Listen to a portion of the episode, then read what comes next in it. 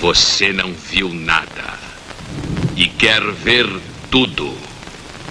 Viu tudo, mas não viu nada. Teme o que desconhece e enfrenta o que conhece.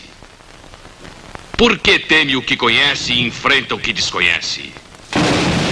Sua mente confusa não sabe o que procura. Porque o que procura confunde a sua mente. E nasce o terror. O terror da morte. O terror da dor. O terror do fantasma. O terror do outro mundo.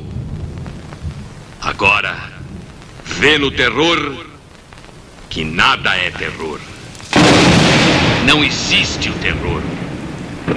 No entanto, o terror o aprisiona. O que é terror? Ah. Não aceita o terror porque o terror é você.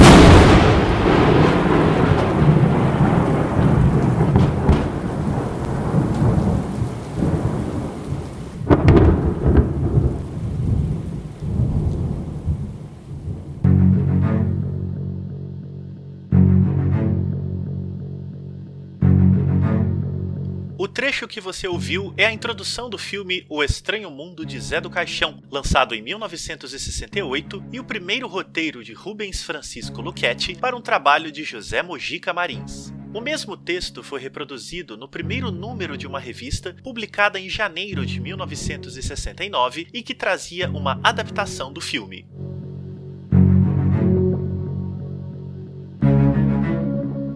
Este foi apenas um dos milhares de trabalhos com a assinatura de Luchetti. Entre os anos de 1968 e 2000, o autor somou 1.547 livros publicados. O número pode assustar, mas o próprio Luchetti desmistifica. Diz que somente uns 200 foram feitos por paixão e vontade, enquanto o restante era, segundo palavras dele, baboseira, livros deprimentes e lixo editorial.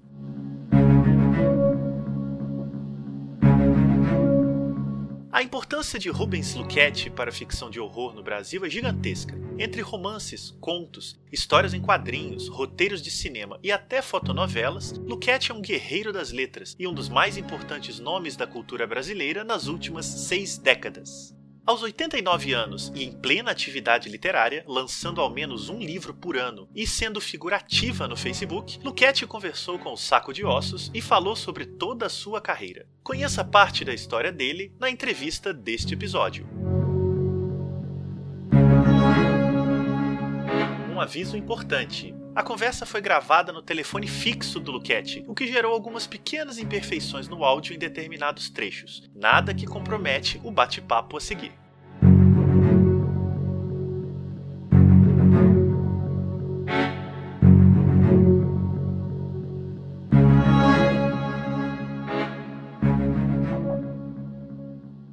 Muito obrigado aí pela sua participação aqui comigo, Luquete. É um grande prazer da gente conversar. Eu, eu que agradeço, Marcelo. É um prazer estar falando para você. Muito obrigado. É uma pergunta bem do começo, Luquete. Eu queria saber como é que foi a sua infância em relação aos livros. Eu sei que o seu pai era um grande fã de histórias policiais. Isso te impregnou? É, é, é o seguinte, não é que ele era bem fã de histórias policiais. Ele era fotógrafo profissional, ele foi gerente. meu pai passou por várias profissões. Tinha uma época que ele queria ir para a Austrália, inclusive, vendeu, tudo que ele tinha. Isso foi antes de casar com a minha mãe. Mas é, acabou não indo, ele acabou ficando aqui no Brasil mesmo. Ele é nascido em Santa Rita do Passa Quatro, e onde, onde é minha terra natal também. E é o seguinte essa história, é, ele, ele me falava sempre de um detetive chamado Sherlock Holmes. Falava muito desse detetive. Porque eh, em casa não tinha livro. O único livro que existia era a Bíblia, né? E um livro sem capa do Leon Denis, que é um, um estudioso do Espiritismo. Ele é francês, um estudioso do Espiritismo, chamado Além, Para Além da Morte. Esses eram os únicos dois livros que tinha na minha casa. Eu me interessei, assim, primeiramente por história nem quadrinhos. E meu pai comprava, assim, esporadicamente, dois tabloides que saíam três vezes por semana. Um chamado Globo Juvenil, outro chamado Suplemento Juvenil. Isso foi mais ou menos por volta de 40, 41, em São Paulo. Isso aí você estava bem novinho, né? É, eu tinha 9, 9, 10 anos. E ele me falava desse detetive. Por volta de 44, 1940, é, já, já, já em 44, quando eu estava mais ou menos com, eu mais ou menos, estava com, com 14 anos. Para, logo depois eu comecei assim a ler, eu me interessei por, por, pelas revistas pulp, que é, que é uma coisa que desapareceu das bancas de jornal. Mas naquela época era uma, era uma coisa muito popular, que eram revistas baratas, peças em papel de jornal, capas assim chamativas, né? Então tinha a revista X9, Policial Revista, uh, e a Detetive, Detetive com C? Detective. Bom, nessa revista eu li pela primeira vez um conto desse, desse personagem, Sherlock Holmes, um chamado Um Manequim Ameaçado de Morte, que título certo dele chama Pedra Mazarino, um, um conto de Sherlock Holmes escrito por Conan Doyle. E esse conto me chamou a atenção. Aí eu lembrei que meu pai falava alguns anos antes desse detetive. Então foi, foi assim, né, né, e o Conan Doyle, junto com o Edgar Allan Poe, foram os, do, os, dois autores assim que me chamaram mais atenção e que viriam a ser, digamos, os meus influenciadores o resto da vida. É uma coisa que eu não, eu não, não consegui nunca mais me, libertar, digamos. Inclusive, estou terminando, estou terminando de, de, de, revisar um dos livros da minha, para essa coleção que está saindo agora, editorial, editorial Corvo, um, um, uma história do, que, que, entra o Sherlock Holmes, chamado O Último Manuscrito do Dr. Watson. Então, é, é, o Sherlock Holmes é um, é um personagem que tá, nunca mais consegui me libertar. Você disse uma vez numa entrevista que o horror nasceu com você. Como é que foi isso? Você acha que tem a ver com essa relação com as histórias de detetive na infância? Sim, porque pô, é, por exemplo, o Edgar Allan Poe surgiu um pouco antes da minha vida. Porque Poe é é, digamos, é o pai da, da, da, da, é o criador também das histórias policiais, nas histórias de detetive e mistério, né, lá com o Dupin e é também um dos maiores autores. Eu acho que não há nenhum autor no mundo que não se, digamos, se inspire em Edgar Allan Poe. Porque Poe é o, é mestre do, do, do, do, é o mestre do horror. E desde que eu li, assim, a, dois primeiros contos que eu li dele, O Coração do Vereador e O Gato Preto, também eu nunca mais consegui me libertar dele. Quer dizer, é algo que ficou impregnado em mim. Né? Quer dizer, é, logo eu já quis escrever histórias desse tipo. Quer dizer, a primeira história que foi publicada minha, chama Única Testemunha, foi publicado num jornal da Lapa, um jornal de bairro, chamado Lapiano, isso no dia 31 de outubro de 1942. A história é inspirada justamente na, na, na, leitura. Eu fui influenciado pela leitura do Gato Preto e o Coração Revelador. E essa história, o senhor era muito jovem também quando publicou, né? Eu tinha 12 anos. 12 anos. Quando eu escrevi, eu tinha mais ou menos uns 11. E quando publicou, eu tinha, tinha 12. E ela saiu no dia 31 de outubro, justo o dia das bruxas. Isso, sim, é por coincidência. Já naquela época se falava desse dia das bruxas? É, nesse dia a, a, as crianças costumavam colocar abóbora nos terrenos baldios, com uma, uma vela acesa, uma abóbora furada, né, furando assim, como se fosse o buraco dos olhos, o buraco do nariz, o buraco da boca, e colocava duas velas acesas, né, para assustar. Já não tinha esse negócio de ficar correndo atrás de doce, isso não, mas, mas já tinha já essa essa, esse tipo de comemoração. E a publicação do A Única Testemunha, Luquete, com você tendo 12, 13 anos, o que, que representou? Houve reações? Houve estranhamento de você ser muito jovem publicando um conto de terror? O que, que significou ter esse primeiríssimo conto publicado numa revista? Bom, assim, na, na, na minha família, nada. nada. Quando eu vi aquilo lá publicado no jornalzinho, minha vontade era sair correndo pela rua, né? Falando, esse conto foi eu que escrevi, esse conto foi eu, foi eu que escrevi. Mas assim, eu mostrei assim para minha família, tudo. Ninguém tomou, meu pai, minha mãe, ninguém tomou conhecimento. Eu, eu nunca tive assim um apoio, digamos, da família. Tem muita gente da minha família, que é uma família muito grande, né? Primo, prima, espalhado por aí. Tem muita gente que não sabe nem o que eu faço. Certa vez uma prima, assim, uma prima irmã, chegou a perguntar, afinal, Rubem, o que que, o que que você faz? É porque não, eles não entendem essa questão do, do, do, do, escritor profissional, do roteirista profissional, do roteirista de, de, de quadrinhos, roteirista de cinema. É, é, escrever é um ato já solitário, é um ato solitário por si. E você escrever esse gênero de, de, de histórias aqui no Brasil, você se torna mais solitário ainda. É, você se torna um incompreendido. O meu filho ele usa, ele usa um termo americano para definir, para me definir. Ele fala que eu sou um outsider, entendeu? Um fora da curva. Um, é, dizer, eu, eu, nunca me preocupei também assim, com, com, com opinião de ninguém. Eu sempre quis fazer o que eu quis fazer, entendeu? Escrever o que eu quis, o que eu queria. Às vezes não é fácil, muita gente me pergunta se eu me arrependeria de alguma, se eu me arrependo de alguma coisa. Só me arrependo da fase do cinema, de cinema como roteirista. Eu, isso eu não faz. Isso hoje eu não. Se eu pudesse voltar atrás, eu não faria mais. Porque eu acho que eu perdi tempo. Eu vou chegar nesse assunto. Eu acho que é um assunto muito interessante da gente falar. Eu vou chegar lá logo, logo. Antes da fase do cinema, eu queria te perguntar o seguinte, Luquete.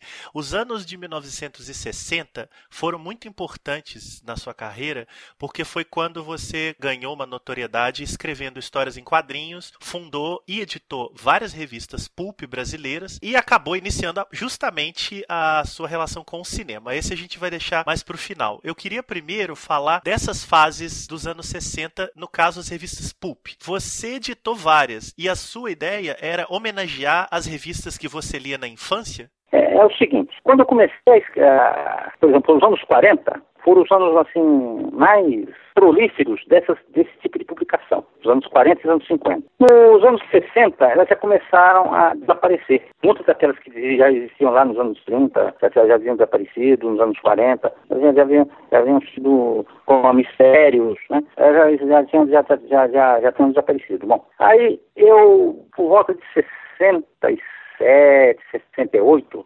eu trabalhava para diversas é, editoras médias e pequenas de São Paulo, São Paulo capital. Nessa época eu já morava, já estava já morando já, já, já, em São Paulo, mudei para São Paulo em 66, porque minha família se muda para Ribeirão Preto, né, que é no interior, em 45, na época da final da guerra. Daí eu vi que para o meu pro, meu tipo de trabalho, para o meu ramo, eu não iria encontrar campo em Ribeirão Preto. Então, eu, em 66, eu me mudo para São Paulo vou trabalhar numa, numa, como chefe de escritório numa firma pertencente a uns primos da minha mãe. E, paralelamente, eu começo a, já a me enfronhar nesse, nesse meio uh, das editoras. Muitas delas ficavam no braço. E eu apresentei para algumas dessas editoras ideias de revistas PUP, né, que, PUP policial. Eles acabaram aceitando isso, eles acabaram acatando essas minhas ideias. Mas como, era, eh, como eram editoras assim, não vou dizer incipientes, mas eram editoras que não tinham assim uma tradição nesse tipo de, de revistas, então elas praticamente não, não, não, não, não vingaram. Então, um, duas delas foram para a editora Saber, Aventura e Mistério e Série Negra. Mas não passaram assim no número dois. Aqui teve uma melhor aceitação, quer dizer, teve uma aceitação muito boa foi uma revista chamada Mistérios, que eu fiz para a editora Prelúdio, em que ali eu procurei inovar tudo quanto foi jeito, é, essa a questão, eu coloquei é, todas as minhas ideias nessa revista. É uma revista que usava foto. Em vez de ser ilustrações, eram fotos, que eram feitas pelo Jean Garret, que posteriormente iria se, se tornar um diretor de cinema. Inclusive muitos filmes ligados ao horror também, né? Suspense. É, é, é ao fantástico, né? O, o Chan, ele era um cara, era uma, uma pessoa extremamente sensível e fazia fotomontagem. A, a capa eram com fotos, é, era uma, um, era uma total inovação que nós fizemos. Então, era uma revista que ele próprio me falou uma vez, essa revista que a gente fez, isso posteriormente, é, ela estava muito à frente do seu tempo, ela estava à frente uns 40 anos. Quer dizer, hoje eu não encontro, eu não vejo uma, uma, é, uma revista como aquela que nós fizemos. Mas a editora estava passando por uma, por uma crise financeira muito grande, que foi em decorrência de uma outra revista que eu fiz, que eu criei, chamada Estranho Mundo da Educação. Eu tenho que falar do Estranho Mundo para poder chegar na Mistérios. A Estranho Mundo é, é, o título é o título de um, um, um dos filmes do Mujica, do senhor José Mujica Marins, do qual eu fiz o roteiro. Foi, foi o primeiro roteiro que eu fiz para ele, inclusive. E também foi o título de uma de uma de uma de uma série de televisão que eu, que eu escrevi os scripts para a TV Tupi. E o Mujica era o, era o apresentador. O Antônio Bujanra era quem dirigia. E como o Mujica estava com muito nome naquela época, eu convenci os dois editores, da, os dois diretores da, da Prelúdio a, a, publicar essa revista, que era uma revista de quadrinhos. E como compreendo, tinha uma, tinha uma história em quadrinhos e tinha uma revista de 52 páginas, em grande formato, em formato maior do que o da Veja, hoje. Como complemento, ela tinha, tinha, tinha uma história em quadrinho, era o Carol Chefe, uma história em quadrinho de, de, de horror, com, com um roteiro meu e com desenhos do Nico Rosso. E como complemento tinha a, a, a, em forma de fotonovela o filme O Estranho Mundo. Essa revista, ela, é... quando saiu o primeiro número, estourou. Foi uma venda assim astronômica. Aí os editores fizeram, nova, fizeram uma nova edição, tudo. Fizeram quatro números para prelúdio. Cada número tinha, teve mais ou menos uma vendagem de uns 70 a 80 mil exemplares. E quando o primeiro número saiu, o filme já tinha sido lançado nos cinemas? Já, já, já. já. É, o primeiro número saiu em janeiro de 69. O filme saiu em 68. Então ele já entrou no embalo ali, já, uma coisa puxou já, a outra. Então, assim, uma revista que ela, ela revolucionou, foi uma revolução. E eu falei para os, alertei os dois proprietários da Peluche, o senhor Armando o Arlindo, olha, peguem o Mujica no, no contrato. Porque eu comecei a ver urubus, né, assim, voando em cima dele, né? E ele acaba passando, é, bom, não pegaram, não pegaram, não, não fizeram contrato, não fizeram nada, bom. E o, o Mujica ele passa a revista, a nossa revelia, porque a revista não era dele, ele só emprestava o nome, ele só emprestou o nome, entendeu? O nome do, do personagem, Zé do Caixão, e o nome e o título do filme dele. Mas a, a criação era toda minha e do Nico Rosso. Com, com, com, a ajuda, nós tínhamos a ajuda aí do, do que era, do que era o, o, o, fotógrafo, o fotógrafo de cena do, do filme do Mujica, que era o Luiz Fidelis Barreira, e do Jean. O, o Fidelis para a parte de fotos, porque tinha, tinha que porque já foi uma inovação nessa revista, porque pela primeira vez se usou a combinação de foto com desenho. O Mujica narrava as histórias por meio de, quer dizer, aparecia como Zé do Caixão, com fotos. Não sei, não sei se eu estou sendo claro. Sim, sim, tá sim. É, então, quando ele aparecia para narrar as histórias, porque tinha, tinha, tinha lá os recordatórios, né? Então, quando, quando aparecia, então ele aparecia com foto. E essas fotos eram todas elas posadas especialmente para a revista e eram tiradas pelo, pelo, pelo Fidelis.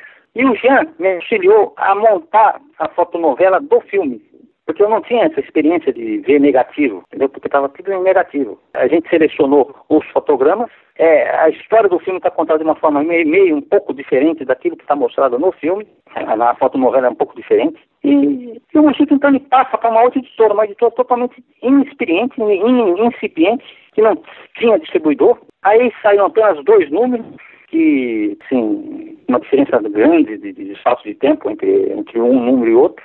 Já houve um número, já houve um espaço de tempo grande entre o número 4 e o número 5 da revista. Quer dizer, quando passa dessa editora Prelúdio para essa outra editora, ah, muda-se de, de, de, desenhista, não é mais o Nico Rosso, porque o Nico ele tinha assimilado bem aquele aspecto primitivista que os filmes do Mujica tem, que o senhor Mujica tem. Né? Ele tinha assimilado bem na, no desenho dele e vocês fizeram uma parceria. É, o Nico também foi um dos maiores parceiros que eu tive, assim. Sim. Vocês tinham uma sintonia, né? É. Ele era um. Ele conhecia muito, e tinha uma paixão para aquilo que ele fazia, entendeu? Então aí, essa revista aí, ela fracassa, ah, mas como a, Prelúdio, ela tinha, a, a, o senhor Linda ele sempre falou uma coisa que, que, que tem que ser, ser, que eu acho que todo editor, ele tem que, principalmente aquele editor de banca de jornal, ele tem que levar a sério, é a periodicidade de uma publicação. Ela é fundamental para que uma revista, ela, ela vingue ou fracasse.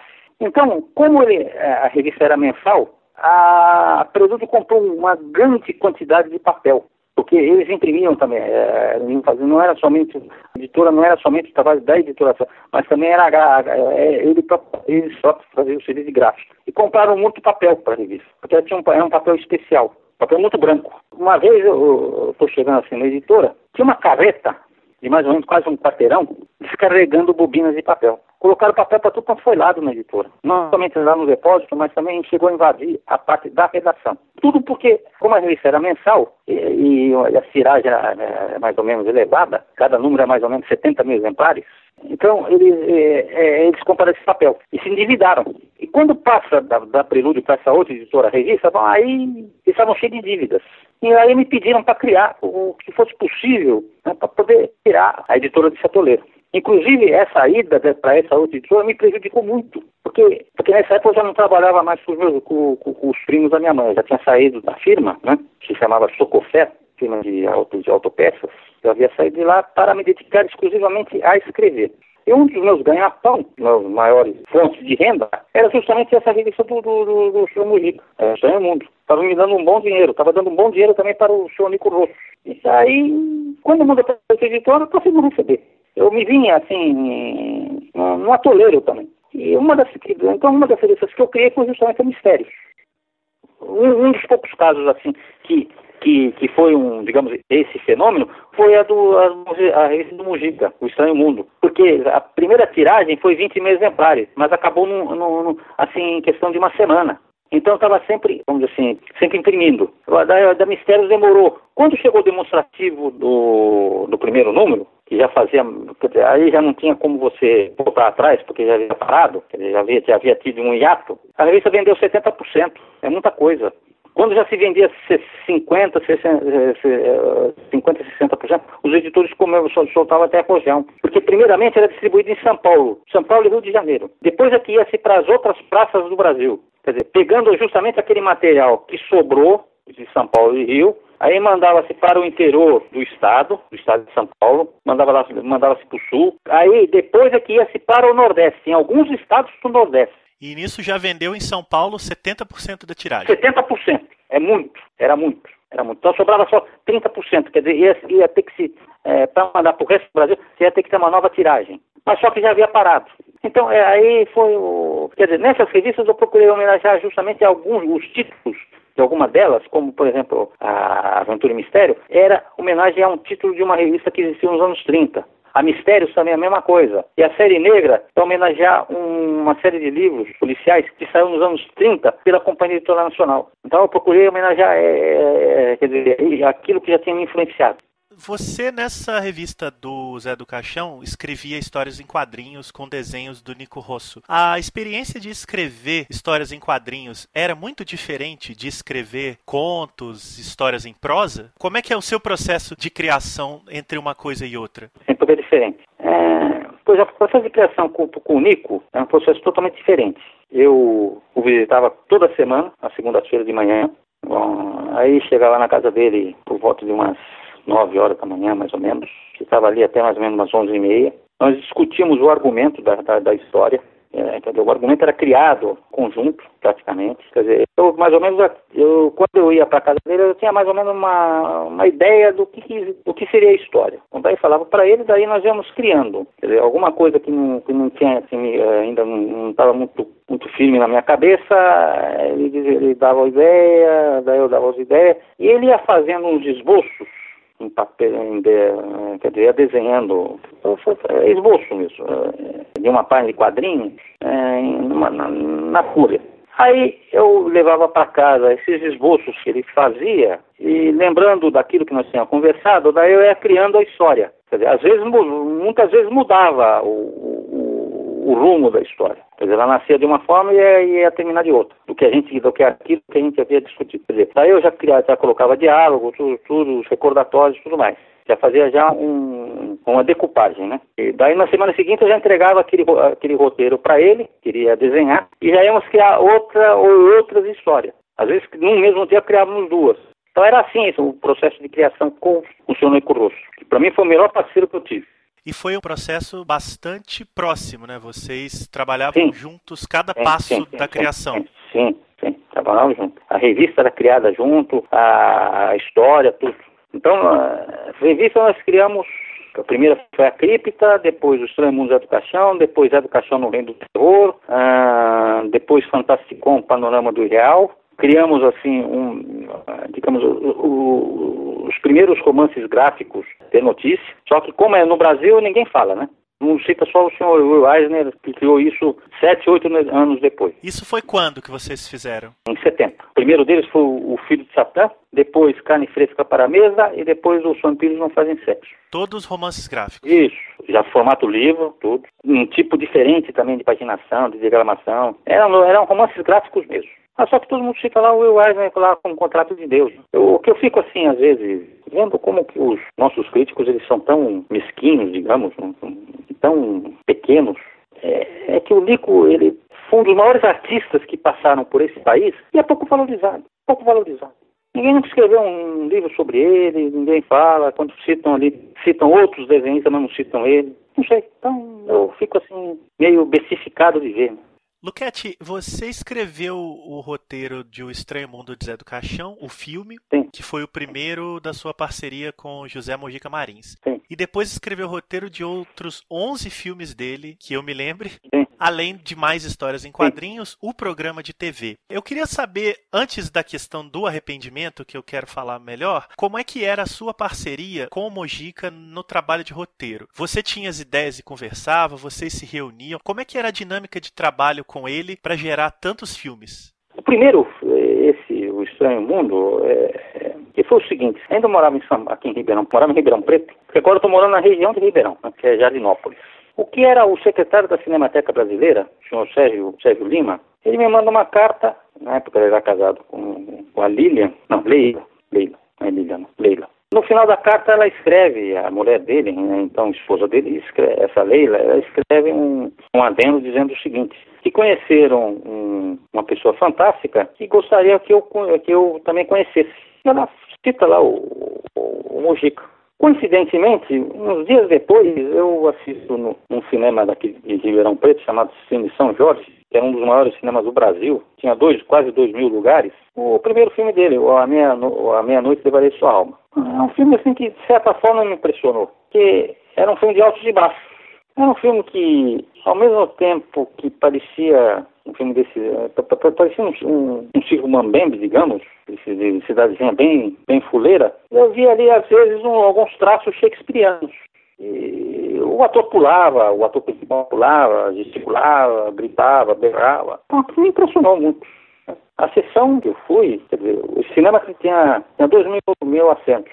Aquela sessão devia ter mais ou menos umas 18 pessoas quando começou. Mas mais ou menos umas 15 já foram embora nos primeiros dois minutos. Então você teve uma sessão quase exclusiva. É, é, é devia ter umas, umas três, umas cinco pessoas no máximo no cinema inteiro. E ficaram até o final. Então eu, eu sempre tive essa coisa de não sair do cinema enquanto o filme não acabasse. Podia ser é, o pior filme do mundo, mas eu queria ver o final dele. Ver até, e depois eu queria ver até onde chegava aquilo.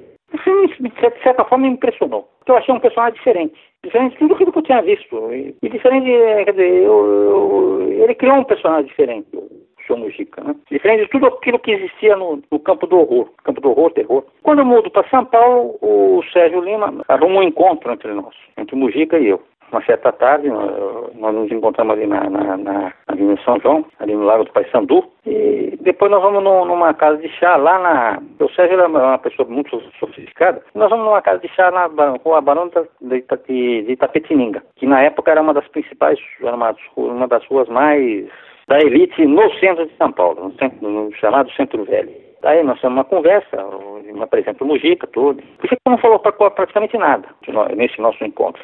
E no final, assim, ele me entrega um cartão, olha, um dia vai lá no meu estúdio, que fica lá na Rua Miller. Um sábado depois do almoço, depois que tinha acabado o expediente do meu trabalho, eu cheguei em casa, tudo, e resolvi ir até o estúdio do Mujica. Ficava mais ou menos, morava na, na, na rua Catumbi, ali no, Bra, no, no, no, no Belém, né, perto, ali do braço, e resolvi ir até o estúdio dele, ficava, não ficava muito longe. Então, subi ali até a rua Celso Garcia, fui. Quando o estúdio dele já tinha sido anteriormente uma sinagoga e antes um centro espírita. O local assim não me, não me agradou muito, não. Achei meio deprimente. Depois, é, se subisse, tinha uma, tinha uma escadaria, subia, depois logo tinha o escritório dele num, num canto, e para lá tinha um, um, salão enorme, tinha um monte de gente. Eram pertencentes à, à escolinha de artes do, do São Mujica. Mas era um pessoal assim, meio, como é que eu poderia dizer, estranho. Né? E depois estava cheio de bicho. Tinha cobra, aranha, rato, tudo andando, barata tudo convivendo ali, né? De repente um, uma cobra comia um ratinho, umas coisas desse tipo. Né? Subi os degraus e falei com uma mocinha que estava nessa sala. Ela estava colando um, uns artigos numa um, coisa de papel, né? um arquivo, fazendo um arquivo. Conversei, eu perguntei, eu sou Mujica, olha, deu uma saidinha, elas voltam já. Então eu falei, eu vou esperar. Então desci, fiquei assim num canto, perto da porta da entrada. Aí nisso eu vejo o Mujica vindo com outras duas pessoas, conversando. Ele entrou, não, se ele me viu e não me reconheceu, né? Esperei um pouquinho, daí eu subi. Aí me apresentei, olha, eu sou aquele, aquela pessoa que o Sérgio Lima apresentou, tudo. Porque eu já tinha já escrito muito, colaborava muito em essas revistas PUP, já, já tinha vários contos publicados nela, já tinha já várias histórias em quadrinhos também. Tinha feito já script para rádio aqui, para uma rádio de Ribeirão Preto, para uns seriados, isso nos anos 50. E já tinha feito uma série de eventos culturais ligados com a Cinemateca. Por isso foi meu, essa minha relação com o Sérgio Lima. Bom, daí o Gica, ah, vamos ter vindo porque eu estou para fazer fazer um novo filme, e seria bom se você escrevesse o roteiro. Tá? Aí ele me deu três ideias. Tem uma história com. Seria um filme com três episódios. Então, me deu três ideias. A primeira seria de um, de um fabricante de bonecas que fabrica bonecas com olhos humanos.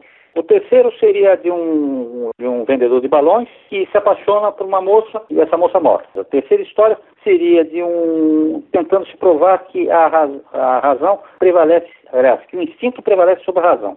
Essas três ideias que ele me deu, e a partir disso eu tinha que escrever o, o, o roteiro do filme, criar as três histórias.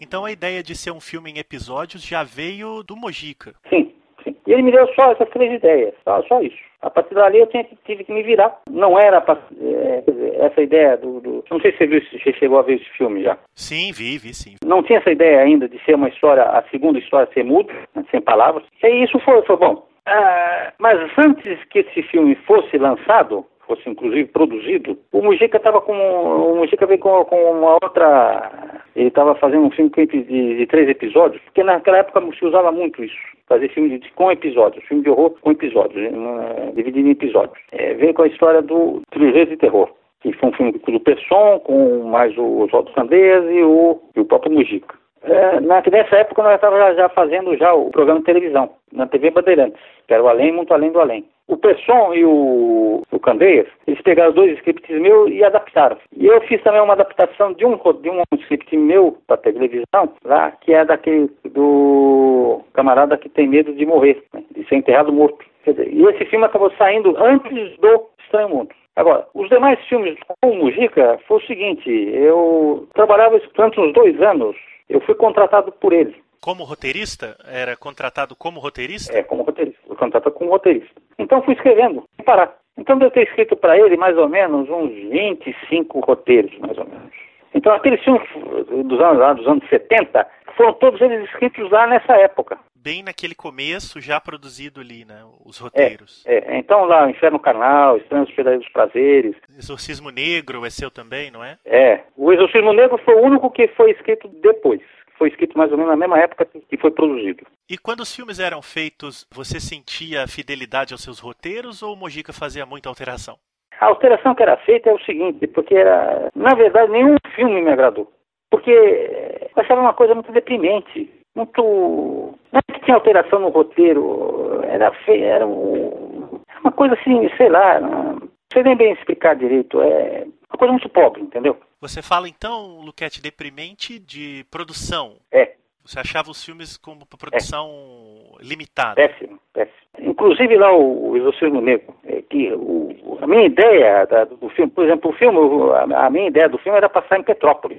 Aí já muda, já passa a passar para Santos. Quer dizer, não, era para ser feito na região serrana, lá do Rio de Janeiro, uma região própria, tem, tem muito fog, tem, tem neblina, tinha uns casarões ali muito, muito sinistros. Quer dizer, bom, quando eu fui ver o filme, eu saí do cinema assim, fui com a minha esposa, né, com a Tereza, o que eu estava sentindo na, na hora era o seguinte, vontade de pegar uma metralhadora, metralhar todo mundo lá até que fez esse filme. Porque uma que o meu nome não está como roteirista. No Exorcismo Negro, não está acreditado. É, é, não, tá, não foi acreditado no nome. Parece lá um camarada que, que não tem nada com horror. Nada, nada. Não tem nada com horror, nada. Nunca teve, não, nunca se interessou por terror. Fez lá uns filmes lá com os trapalhões. Não me interessa. É...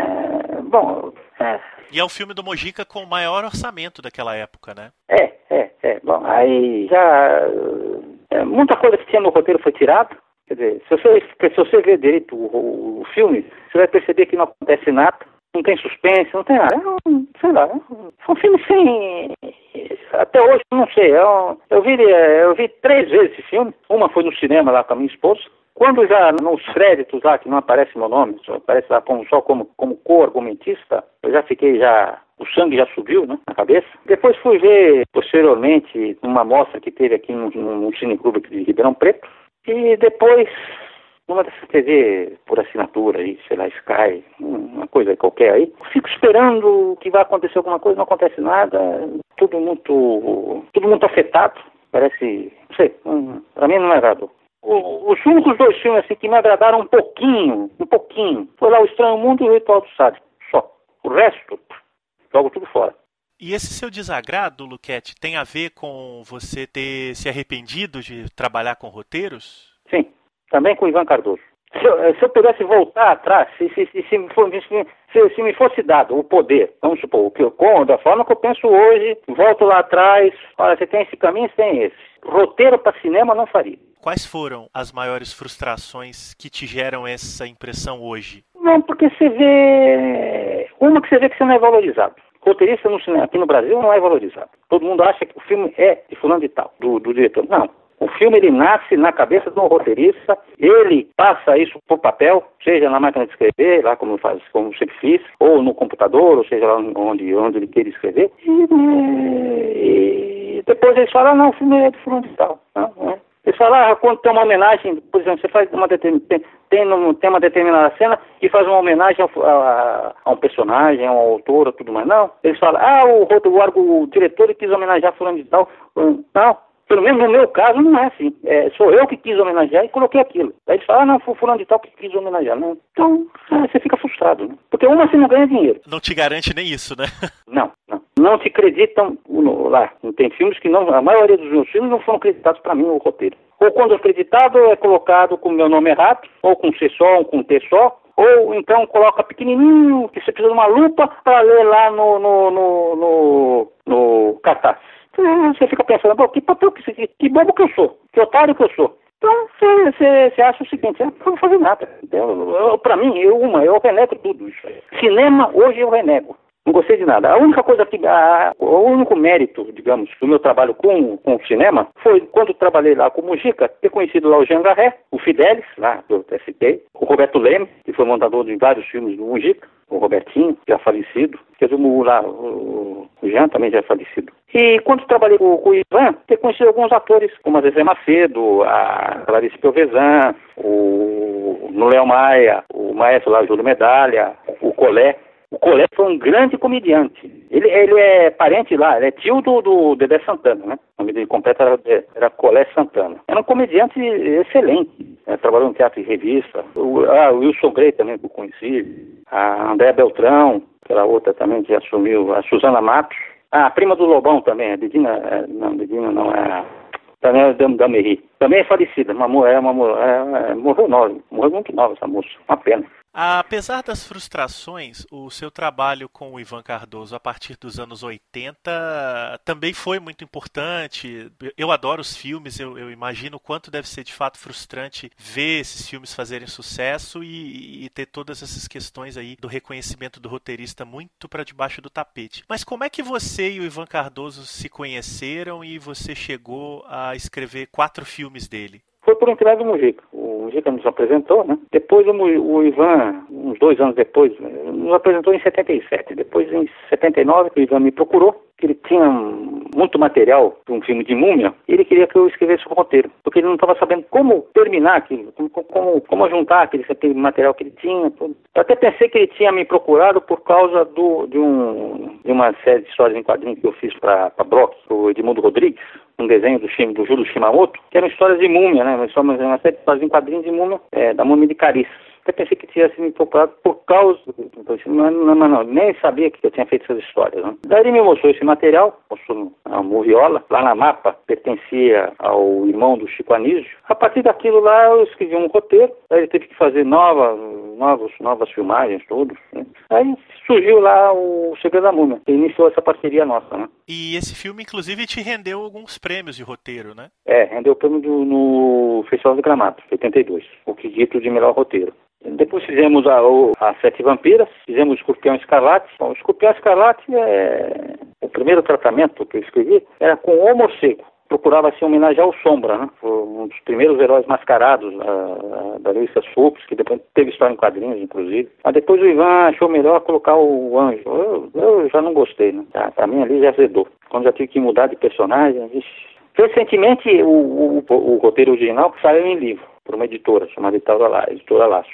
Agora, recentemente, fizemos o, o Lobisomem na Amazônia, né, que detestei. Que do meu roteiro sobrou muito pouco ali no filme. Depois colocou um ator, a gente vem um, um, ator aí espanhol aí, o cara parece que declama, parece que está declamando Shakespeare. O cara é um, é um, é um cientista alemão e fala em espanhol. É, aí já. Bom, é, é, esse filme, para mim, é um desastre completo. É completo. E esse filme te deu a certeza de que não era o caminho que você estava interessado em continuar trilhando? É, Quer dizer, já, tava, já, já tinha essa, já tinha chegado nessa conclusão mais ou menos em 2000. O filme foi em 2005, em 97, 98, eu estava já com essa, com essa ideia de não escrever mais para cinema. Certo dia, o meu filho me falou uma coisa, isso no começo dos anos 90. Pai, se o senhor morrer hoje, você não vai deixar nada. Porque todos os livros que eu tinha escrito, tinha sido a maior parte publicada, a maior parte tinha sido publicado em, em, em livros de bolso. É uma coisa muito acessível. E não estava numa, numa boa, não estava não, não numa linguagem do meu agrado, entendeu? Foram, foram livros que eu escrevi, é, muitos eu escrevi na própria editora que eu trabalhava, foi a, a editora Bruguera, depois passou a se chamar Cediba, porque no começo dos anos 70, em 72, eu mudo para o Rio de Janeiro, porque eu achei que já em São Paulo já tinha, já o que eu tinha que fazer já tinha feito. Então eu, eu recebi de um amigo meu uma proposta que ia ser um novo desafio para mim, que era cuidar das edições especiais editora Bruguera. Era uma, era uma editora, que era uma filial de uma editora espanhola, uma grande editorial lá, lá, lá da Espanha. E eu ia cuidar dos álbuns do Asterix, eles publicavam, e cuidar de álbum de figurinha. Ia fazer álbum de figurinha. Eles eram muito especializados em álbum de figurinha. E, fazer, e também cuidar dos, dos livros especiais que eles iam lançar. Então isso para mim foi um desafio. E paralelamente a esse, a esse trabalho que eu desenvolvia lá na editora, junto com dois editores quem me levou para lá foi o Jaime Rodrigues, que eu conheci por intermédio do, do, do, clube de cinema que nós montamos aqui em Ribeirão Preto, isso nos anos, no começo dos anos 60. E tinha três editores, vai. tinha o, o, diretor editorial, que era o Jaime, e tinha três editores. Um era eu, outro era o, Jaime, o, o José Ático, e outro era o, o, o, ah, o Gilson B. Soares. E certo dia nós, com uma conversa, o Gilson, eu e o, o Ático, resolvemos, porque a editora, o, o carro forte da editora era um livro de bolso eram todos traduzidos, traduzidos do espanhol. A maior parte vinha da própria editorial Bruguera, mas tinha de outras editoras que também forneciam material. Nós achamos de criar no Brasil coleções, coleções escritas por brasileiros. Nós falamos, olha, tem escritores que dariam para escrever isso. Os nossos próprios tradutores dariam para escrever alguns livros de bolso. Porque conhecem a, a, fórmula. Bom, o Jaime foi contra. Olha, vocês estão criando uma armadilha para vocês. Eu falo. Então eu pergunto, mas por quê? Ah, eles vão começar a falhar, vai começar a não entregar, vai entregar fora de prazo. Bom, é, mas insistimos e ele acabou concordando. Então daí foram criadas várias coleções. E uma delas foi a Trevo Negro, que era especializada em terror. E como eu era um, um eu era praticamente o único autor que se dedicava a esse tipo de gente na época, me encarregaram de escrever os livros também, esses livros. Mas só que para você, o bolso livre, o livro de bolso, ele tem uma linguagem específica, ele não pode, não pode, não pode ser uma coisa muito rebuscada, muito, muito trabalhado, não, é, é uma coisa para o público de baixo poder aquisitivo, então de baixa intelectualidade. E ali eu criei várias histórias que eram muito boas, mas estavam mal escritas. Então meu filho falou, olha, por que você não reescreve essas histórias suas? E já nessas histórias eu já tinha já colocado, um, eu já estava criando um universo. Apesar de não, não serem histórias em continuação, uma não ter nada a ver com a outra, mas elas têm uma certa relação, porque às, às vezes eram passadas numa mesma cidade, numa mesma localidade. Daí, a partir dos, de 94, 95, eu comecei a reescrever essas histórias, fazendo uma ligação mais forte entre elas. Aí, um personagem tal, que aparece aqui em um determinado livro, ele vai reaparecer em outro como principal, e vai reaparecer em outro como um, um coadjuvante. Então, ela faz forma, cada história vai formando, é como se fosse uma parte de um quebra-cabeça. Vai formando aí uma grande mitologia também, né? Sim, sim, sim. É isso que, é isso que eu comecei a fazer. Bom, mas só que não tinha uma editora para publicar isso. Essa editora foi surgir somente em 2014, foi a Editorial Corvo, que lançou uma coleção com meu nome, coleção RF Luquete. Inclusive agora está no, no, volume 10. E são vendidos, esses livros são vendidos via Facebook. Elas não são vendidas em livraria. Eu mesmo comercializo esses livros. Mudou também. Não é a editora que me paga, sou eu que pago a editora. É, é uma relação meio diferente de, de, de, venda. E os livros vão todos autografados. Então foi a partir de mais ou menos 94 que eu achei, já não queria fazer mais nada, já queria me dedicar somente a escrever meus livros e acabou. Mesmo não encontrando na época um editor. E o Facebook mudou bastante a, a sua carreira dos anos 2000 para cá? Sim, sim, renasci. Eu renasci ali. Como é que foi isso aí? Porque foi o seguinte, primeiro de tudo, quem abriu as portas de tudo isso foi um, um ousado editor chamado Gabriel Billy Castilho, do Rio de Janeiro. Ele lançou um livro nosso chamado Fantasmagoria que é um livro que eu fiz junto com um ilustrador, um desenhista, João Pessoa. É um livro totalmente é, todo ilustrado, em que o texto complementa a ilustração e a ilustração complementa o texto.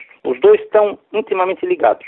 É um livro que foi lançado em grande formato e tudo mais. E esse livro acabou chamando a atenção. Bom, aí um, um editor, uh, aliás, editor não, um, um, grupo de empresários que estava fundando uma editora, viu esse livro, se interessaram e vieram me procurar. São cinco, são cinco sócios Vieram dois aqui na minha casa. Isso foi junho de dois, junho, não, foi abril de 2014. Eles me procuraram tudo. Senhor Luquete, nós vimos esse livro do senhor, tudo, gostamos muito. Estávamos com a intenção de lançar alguma coisa. O que o senhor tem para nós? O senhor teria para lançar simplesmente?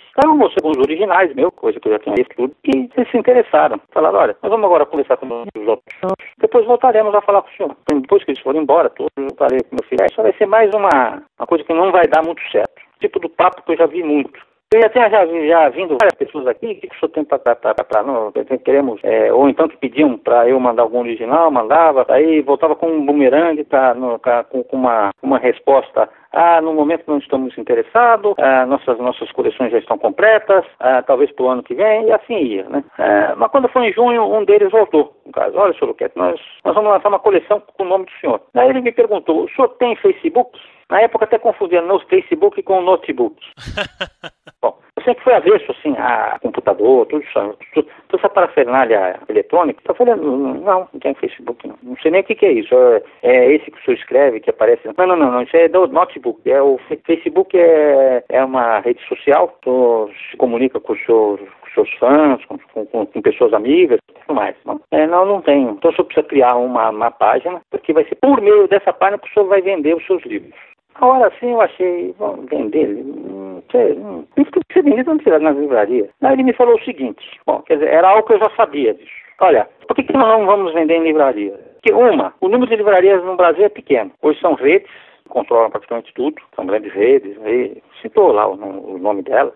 Depois tem o seguinte, é, a livraria fica com mais ou menos 40% do, do, do, valor do livro, a distribuidora 30% e para a editora vem outros 30% e depois vai ter que dividir 10% com o autor. Mas só que a prestação de contas demora. Por exemplo, se eu lançar um livro agora, a primeira prestação de contas vai demorar no mínimo seis meses, ou às vezes até um ano. E depois vem assim tudo esporadicamente e vem tudo pinga-pinga. Então ninguém vai ver nada sobre o E depois o seguinte, nós vamos ter que ter um impacto, nós vamos ter que ter um, um capital muito grande para poder bancar esses primeiros meses. E depois o seguinte, ah, muitas vezes a livraria deixa os livros lá num canto e não faz, não faz força nenhuma para vender. Quer dizer, eles preferem expor é, esses livros aí americanos, né, desses autores já consagrados, papapá, deixa lá os livros brasileiros lá num cantinho, quer dizer que ninguém vê, ninguém, ninguém nem sabe. Então a coisa às vezes passa despercebido, passa por anos, anos, anos, e ninguém acaba vendo dinheiro nenhum. Então o senhor vai vender pelo Facebook. Então, tá bom. Sendo assim uma coisa que é meio impossível isso, né? Mas quando eu criei a minha página, eu já vi já que eu tinha uma, uma legião muito grande de fãs. Muitos me conheciam por vários motivos, um por sozinho quadrinhos, outros pelo cinema, outros pelos livros também, outros pelos livros que tinham sido lançados na Tribo Negro. E, e, logo que saiu esse primeiro título, logo que foi Máscara do Pavor, as vendas foram, foram assim, satisfatórias. E cada livro, ele, ele, ele, ele, ele, ele se paga, faz com que se possa ser lançado o seguinte, e tanto a editora como, como eu estão tendo, tendo lucro. Né? E isso já vão quantos anos? Foi desde 2014. Agora, em outubro, vai fazer cinco anos. E você continua escrevendo todos os dias, Luquete? É, todos os dias. Mas, quer dizer, já tem muita coisa escrita. Já, é, meu filho já revisou, já copidescou. Quer dizer, tem muitos originais. E, e tem alguns livros que eu estou escrevendo, que são coisas inéditas. Né? Eu não escrevo mais com aquela uh, rapidez com que eu escrevia há 10, 15 anos atrás. Mas é, o, o, o, hoje o meu tempo para escrever também é, é, é, pouco. É mais ou menos umas duas horas por dia. Luquete, e de tudo que você escreveu, muita coisa saiu com pseudônimos, né? Você Sim. criou várias identidades identidades de escritores e escritoras diferentes para poder produzir muita coisa. Por que isso? É porque pelo seguinte, é, a maior parte dos livros que eu escrevi foram livros de encomenda, escritos por encomenda. Então foi um trabalho mercenário para sobreviver. Esses 1547 livros eu nem, nem, nem são coisas que eu renego. Trabalho mercenário, trabalho escrito ali, também sem valor nenhum, sem nada. E tem uns 100 livros, mais ou menos, alguns, muitos desses 100 livros também escritos com pseudônimo, porque os editores não aceitavam que, que um, um, autor com sobrenome latino, ou com, com nome latino escrevesse história de terror ou policial, então foram escritos com pseudônimos é, é, estrangeiros, ingleses, né? Então são mais ou menos 100 livros, são 100, são 100 livros que eu, que eu, que eu considero como meus mesmo. Mais ou menos uns 15 já foram já editados da forma como eu queria, porque às vezes saía de uma forma como com, com, com cortes, com tudo, né? De todos esses escritores que você encarnou, você também criava personalidades próprias para eles. Alguns até ganharam biografia, né? Sim, para poder para poder escrever, para poder para você poder escrever, porque senão eu não poderia escrever, não teria como. Eu teria um bloqueio. Você precisava dar uma vida para o escritor. Sim, eu tinha, que, eu tinha que me colocar no, na, na, posição daquele escritor. Tinha que viver aquilo que ele viveria. viveria. Então daí eu consegui, daí eu consegui escrever. Senão, caso contrário, não, não faria. E um bloqueio mental aí não ia sair uma linha. Porque se eu fosse escrever como Rubens Francisco Luquete. E você teve uma personalidade favorita? A não ser o Frank Luke, né? Que é um anagrama do meu nome, né? uma, uma transposição em inglês no meu nome. O resto, é, tem um certo carinho por eles, tudo bem, mas não... Era invenção para poder... Eu tenho mais carinho pelos meus personagens, né? Eu convivo com eles. Aqui tá, minha volta tá cheia deles. Então, quando eu escrevo algum, algum desses livros que eles aparecem, ou que eles que citam algum deles, então são bem presentes, né? tanto os personagens femininos quanto os masculinos. Luquete, você faz uma diferença entre horror e terror. O horror é subjetivo, né? ele é uma, é uma sensação. Agora, o terror é uma coisa explícita. Então, o terror ele é mais vulgar. É, então, é sangue jorrando, essas coisas não. Agora, o horror não. É, é, você tem que criar uma situação que vai trazer uma sensação de angústia para o leitor. Esses dois pontos você sempre tentou trabalhar muito nas suas histórias, né? Sim, sim mas eu prefiro o horror. O horror eu prefiro mais ele é mais desafiante, né? Que é mais difícil você criar uma, uma cena em que, se, em que praticamente não vai acontecer nada e que você vai criar essa angústia pro leitor. Agora, o terror é fácil de criar, é só mostrar lá uma meia dúzia lá de, cara, de cabeça lá sangrando, um camarada lá saindo lá de uma tumba. Então, é, é como eu te falei, ele é mais vulgar, ele é muito, ele é explícito, né? É a mesma coisa do, do, cinema do cinema erótico e do cinema pornô. É a, mesma, é a mesmíssima é a mesmíssima coisa. É, é mais difícil você criar uma cena erótica em que você não mostra nada praticamente. Você criar uma, uma cena pornô. Né? No pornô tá tudo lá explícito, tá, tá, tá à vista, né? tá à mostra. E hoje em dia você ainda é um leitor de terror, Luquete? Você ainda lê bastante coisa? Eu mais releio. É, releio os clássicos, né? Do, do lá, a Mary Shelley, o Ben Stoker, o Robert Louis Stevenson, M.R. James, o próprio Poe, ah, o Shelley da Lefani, lá, da Carmila. E tem um romance, é, é um romance meio, é um romance estranho, eu, eu não sei bem definir, nem sei se ele é bem de horror, mas acho que me chamou muita atenção, chamado Aura, do Carlos Fuentes um autor mexicano. É, eu gosto muito dos livros do Fuentes. É, ele escreveu de uma forma diferente também. Foi um romance que me, é, me influenciou muito a escrever um, um, um, Esse foi um livro inédito, que é o Cinco Bonecas de Olhos Vazados. Foi uma das minhas influências, aí, junto com Alice no País das Maravilhas. Tinha um viajante numa noite de inverno lá do, do Ítalo Calvino. Legal, Luquete. Para quase terminar, você a gente estava falando de cinema também, né? E filmes você costuma assistir hoje em dia ou também fica nas revisões, rever coisas? Mais nas revisões tenho visto muita coisa que a Versátil tem lançado, naquelas, naqueles boxinhos, da, da, daquelas caixinhas deles. Então, Giallo, Giallo que eu nunca que eu pensei que poderia ver, estou vendo. E também um diretor que me chamou muita atenção, eu só, quer dizer, eu conhecia ele por intermédio de revistas francesas, Jean Roland. Sim, sim. Eu fui conhecer assim os filmes dele por intermédio da internet, né? Também é um dos maiores gênios que o cinema teve, que o cinema conheceu. Não somente o, o cinema de, de, de, de, terror, digamos, o cinema de horror, mas o cinema de um modo geral. O, o cara, é porque eu sempre digo que o cinema é a arte da expressão pela imagem. E é o que ele fazia. É, se não for entender francês, para entender os filmes dele. Por exemplo, o meu conhecimento francês é muito fraco, muito pobre, né? Consigo ler, assim, animal, mas, eh, quer dizer, para entender de ouvido, hum, quase nada. Filme dele eu entendo perfeitamente. É aquele que me chamou muito a atenção, é Le Frisson des Vampires. É de um... São, são dois primos, eles moram num castelo, são caçadores de vampiros, depois se transformam em vampiros. E daí aparece a, a, a prima deles, que está recém-casada, e tem uma vampira, uma vampireza lá nesse castelo. E tem uma hora que ela sai de, um, de, de, de dentro de um carrilhão, de um relógio. É uma cena, é, e tem duas, é, e tem duas serviçais, elas ficam andando, vestidas com camisola, assim, né? camisola vaporosa, e ficam andando pelo castelo segurando uns castiçais. É, é fantástico aquilo. As imagens que ele cria, você não consegue esquecer. Sim, o Jean Roland realmente é maravilhoso, eu também gosto muito. Muito interessante porque se parece com as histórias que você escrevia, né? É um diálogo aí inesperado também. É, é, é. Esse é um diretor que eu gostaria de ter conhecido, de, com quem eu gostaria de ter trabalhado. Eu conheci o trabalho dele por intermédio de revistas. Eu já vi as fotos, já, já lá já me impressionava. Eu queria saber como que como eram esses filmes, né? E quando eu vi isso aí, hum, para mim foi um. Quer dizer, quem vê os filmes do, do Jean Roland muda todo o pensamento, muda, muda é, é, é, o, é, o, surreal, né? Porque eu acho que o, o horror ele tem que ser meio surrealista. Ele caminha com o surrealismo. O surrealismo e o, e o horror eles caminham juntos. E o, o que o, o Roland fazia era isso. Luquete, eu acho que é isso. Te agradeço demais a, a sua atenção. Eu que agradeço. Muito obrigado, obrigado. mesmo. Parabéns e principalmente muito obrigado pelo seu trabalho. Muito obrigado. Um grande abraço. Um abraço para você também. Tchau.